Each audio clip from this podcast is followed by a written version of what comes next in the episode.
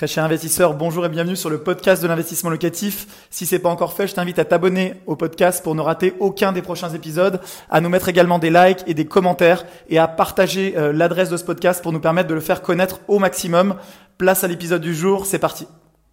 Je vais revenir sur les différents critères, les optimisations que vous pouvez réaliser pour louer au bon prix. Le bon prix, comprenez le bon prix pour un investisseur immobilier comme vous. Le bon prix, c'est bien sûr le bon prix pour le locataire, mais aussi et surtout le bon prix pour le propriétaire bailleur que vous êtes, c'est-à-dire un prix sur la tranche haute du marché. Une tranche haute qui doit être bien sûr justifiée. Rappelez-vous toujours qu'on loue à un bon prix pourquoi? Bah, Parce qu'on a le service qui va en face, parce que le bien est un bien qui est demandé sur le marché, et non pas parce qu'on propose un bien comme le font les marchands de sommeil, qui va être très cher, sans prestation, et donc on va prendre de mauvais dossiers. Donc comment euh, ça se passe en matière de fixation de loyer? Comment optimiser au maximum son loyer quand on est un investisseur immobilier? Alors il y a certaines choses sur le bien que bien sûr on ne peut pas euh, changer, bah, par exemple la localisation du bien. Il est clair que votre immeuble, vous ne pouvez pas le déplacer. Si vous achetez dans un immeuble qui est mal placé dans la ville, un endroit qui n'est pas attractif, pour les locataires ou les futurs locataires, eh bien, ce ne sera pas possible de le corriger. Donc ça, bah, c'est très important dès le départ de choisir une bonne localisation. La deuxième chose que vous ne pouvez pas corriger, c'est la surface. Alors, sauf exception, dans certains cas, vous pouvez bien sûr, si vous avez l'immeuble entier, faire des extensions, bien sûr, avec l'autorisation euh, de l'urbanisme, augmenter la surface de votre immeuble, récupérer des combles, créer des mezzanines, mais c'est pas de ça qu'on va parler aujourd'hui dans la vidéo. Euh, donc la surface ne peut pas changer, la localisation ne peut pas changer. En revanche, le premier critère sur lequel vous pouvez jouer pour optimiser au maximum le loyer, c'est l'agencement de l'appartement. Combien de fois j'ai vu des investisseurs, des clients d'investissement locatif qui nous disaient Manuel, regarde, j'ai trouvé une très très bonne affaire, le prix au mètre carré est intéressant, il est de temps, euh, ce bien-là, bah, je pense que c'est intéressant de l'acheter. Et après avoir regardé quelques minutes, je me rendais compte que oui, le prix au mètre carré était intéressant. En revanche, l'agencement du bien était à la fois mauvais et non optimisable. Pourquoi?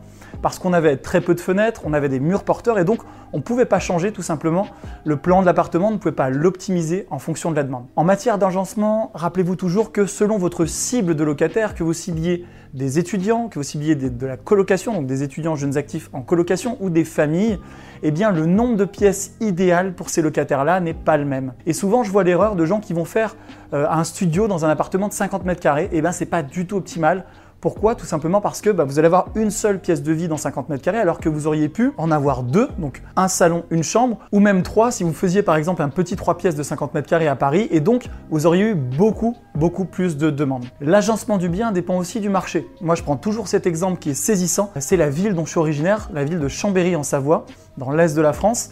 Et eh bien dans cette ville, on sait qu'on a une saturation sur les studios. Une saturation sur les studios, ça veut dire que si demain vous achetez un studio, même à un bon prix, eh bien vous allez avoir du mal à le louer tout simplement parce que la concurrence sur ce type de produit est très forte et que même si Chambéry est une ville étudiante, on sait qu'on a trop d'offres par rapport à la demande étudiante. Voilà, donc ces éléments-là sont à prendre en compte sur l'agencement du bien lorsque vous l'achetez, sur le potentiel de réagencement en cas de travaux et donc c'est justement ce qu'on va voir dans le deuxième critère, c'est le critère des travaux et de l'état du bien. Alors bien sûr, sur l'état du bien, je vais enfoncer des portes ouvertes. Vous ne louerez pas le même prix votre bien s'il a été euh, rénové il y a 15-20 ans et s'il est dans ce qu'on appelle dans son jus, donc il n'a plus aucun cachet, qu'il est défraîchi, qu'il est euh, vieilli, que si votre bien est entièrement rénové, refait à neuf. Ça peut être justement une stratégie de faire des travaux. On sait que quand on fait des travaux, il y a également un intérêt qui peut être un intérêt fiscal puisque les travaux vont être défiscalisés, c'est-à-dire que concrètement vous allez l'amortir, vous allez le passer en charge selon le régime fiscal que vous choisissez. Mais surtout, le fait de refaire des travaux va vous permettre de proposer un bien à son maximum en termes d'agencement. Si vous avez choisi le plan le plus adapté à votre clientèle et aux possibilités du bien, mais également d'avoir un bien qui sent neuf, qui est rénové et qui va donner envie aux locataires de rentrer et de s'installer en payant un prix un petit peu plus élevé sur le loyer. Le troisième critère que je voulais vous dire, c'est l'équipement du logement. Une des erreurs fréquentes que je vois, c'est des gens qui font donc des travaux, qui font peut-être l'agencement, mais qui ne vont pas jusqu'au bout en termes d'équipement. Aujourd'hui, si vous souhaitez louer à un prix élevé sur le marché, plus élevé, un petit peu plus élevé que la moyenne du marché, il faut tout simplement que votre bien répondent à ce pricing, si je puis dire. Quand vous allez euh, dans une boutique de luxe, vous n'avez pas le même produit que quand vous allez chez H&M et c'est logique.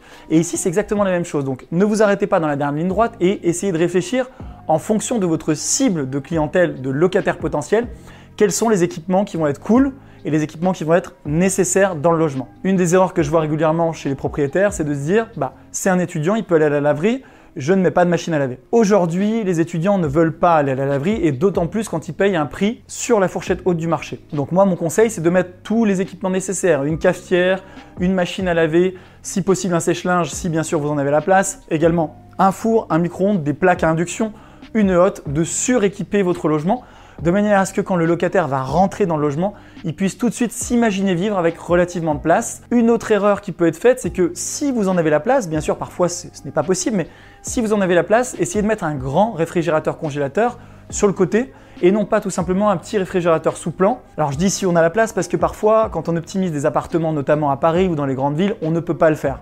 Mais quand on a la place, c'est un vrai plus pour la qualité de vie du locataire que d'avoir un grand réfrigérateur où stocker ses affaires.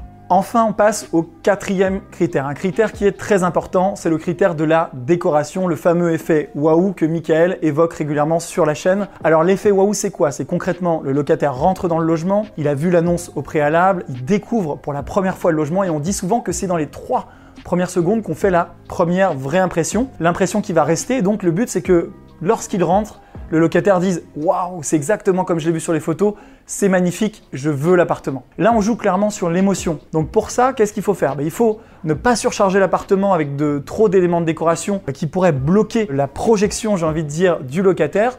Il faut avoir une décoration qui soit à la fois coup de cœur, mais qui ne soit pas trop engagée. Si par exemple vous vous dites, moi ce que j'adore c'est le rose et que vous peignez tous les murs en rose, eh bien il est clair que certains euh, vont rentrer, vont se dire ah mais c'est rose en fait et moi je n'aime pas cette couleur. Essayez donc de faire quelque chose d'à la fois tendance déco, mais à la fois un petit peu impersonnel, de manière à ce que le locataire n'ait qu'à amener sa petite touche de décoration finale et qu'il puisse se sentir bien dans le logement. Pour ce faire, bah, c'est ce qu'on fait chez Investissement Locatif avec notre équipe d'architectes d'intérieur et de décorateurs pour nos clients. Concrètement, on va faire des murs de couleurs, on va jouer sur les couleurs, on va jouer sur les ambiances, sur les styles, on va réfléchir en espace de vie. Moi, j'adore cette notion. Un espace de vie, ça veut dire qu'on va imaginer le coin cuisine, le coin bah, pour dîner, manger, la table, le coin salon pour se reposer, le coin chambre. Et on va essayer d'organiser, même si l'espace est petit, des petits ensembles d'espace où le locataire peut s'installer. Et dans son espace, même si c'est pas très grand, eh ben, il est bien, il se projette et il sait qu'il va être heureux dans votre appartement. Essayez d'avoir une décoration au maximum intemporelle et de ne pas être clivant pour que ça plaise au plus grand nombre lors des locations. Enfin, le cinquième et dernier point que je voulais évoquer dans cette vidéo, c'est le marketing de la location. Ne sous-estimez jamais cette étape. Hier encore, je disais une analyse en fait dans un journal dédié aux professionnels de l'immobilier qui disait que seulement 40% des agences immobilières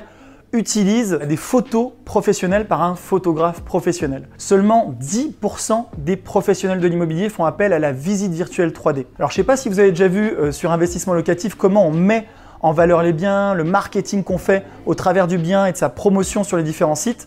Si ce n'est pas le cas, je vous invite à faire un petit tour sur notre site www.investissement-locatif.com pour regarder un petit peu nos réalisations. Et vous pourrez vous rendre compte qu'on fait à la fois des photos professionnelles, des vidéos pour les visites et également des visites virtuelles en 3D. Pourquoi c'est important? Bah, Tout simplement parce que demain, si vous souhaitez louer sur la tranche haute du marché, euh, votre annonce va se retrouver noyée parmi des milliers d'annonces de location. Le but étant que lorsque le locataire va le faire défiler, il ait tout de suite le coup de cœur que ça accroche son œil et qu'il ait envie d'aller plus loin et donc de visiter votre bien et ensuite de le louer. Donc ne sous-estimez pas cette dernière étape. Aujourd'hui, on peut trouver assez facilement sur Internet des photographes professionnels qui vous proposent justement de réaliser et de mettre en valeur vos biens.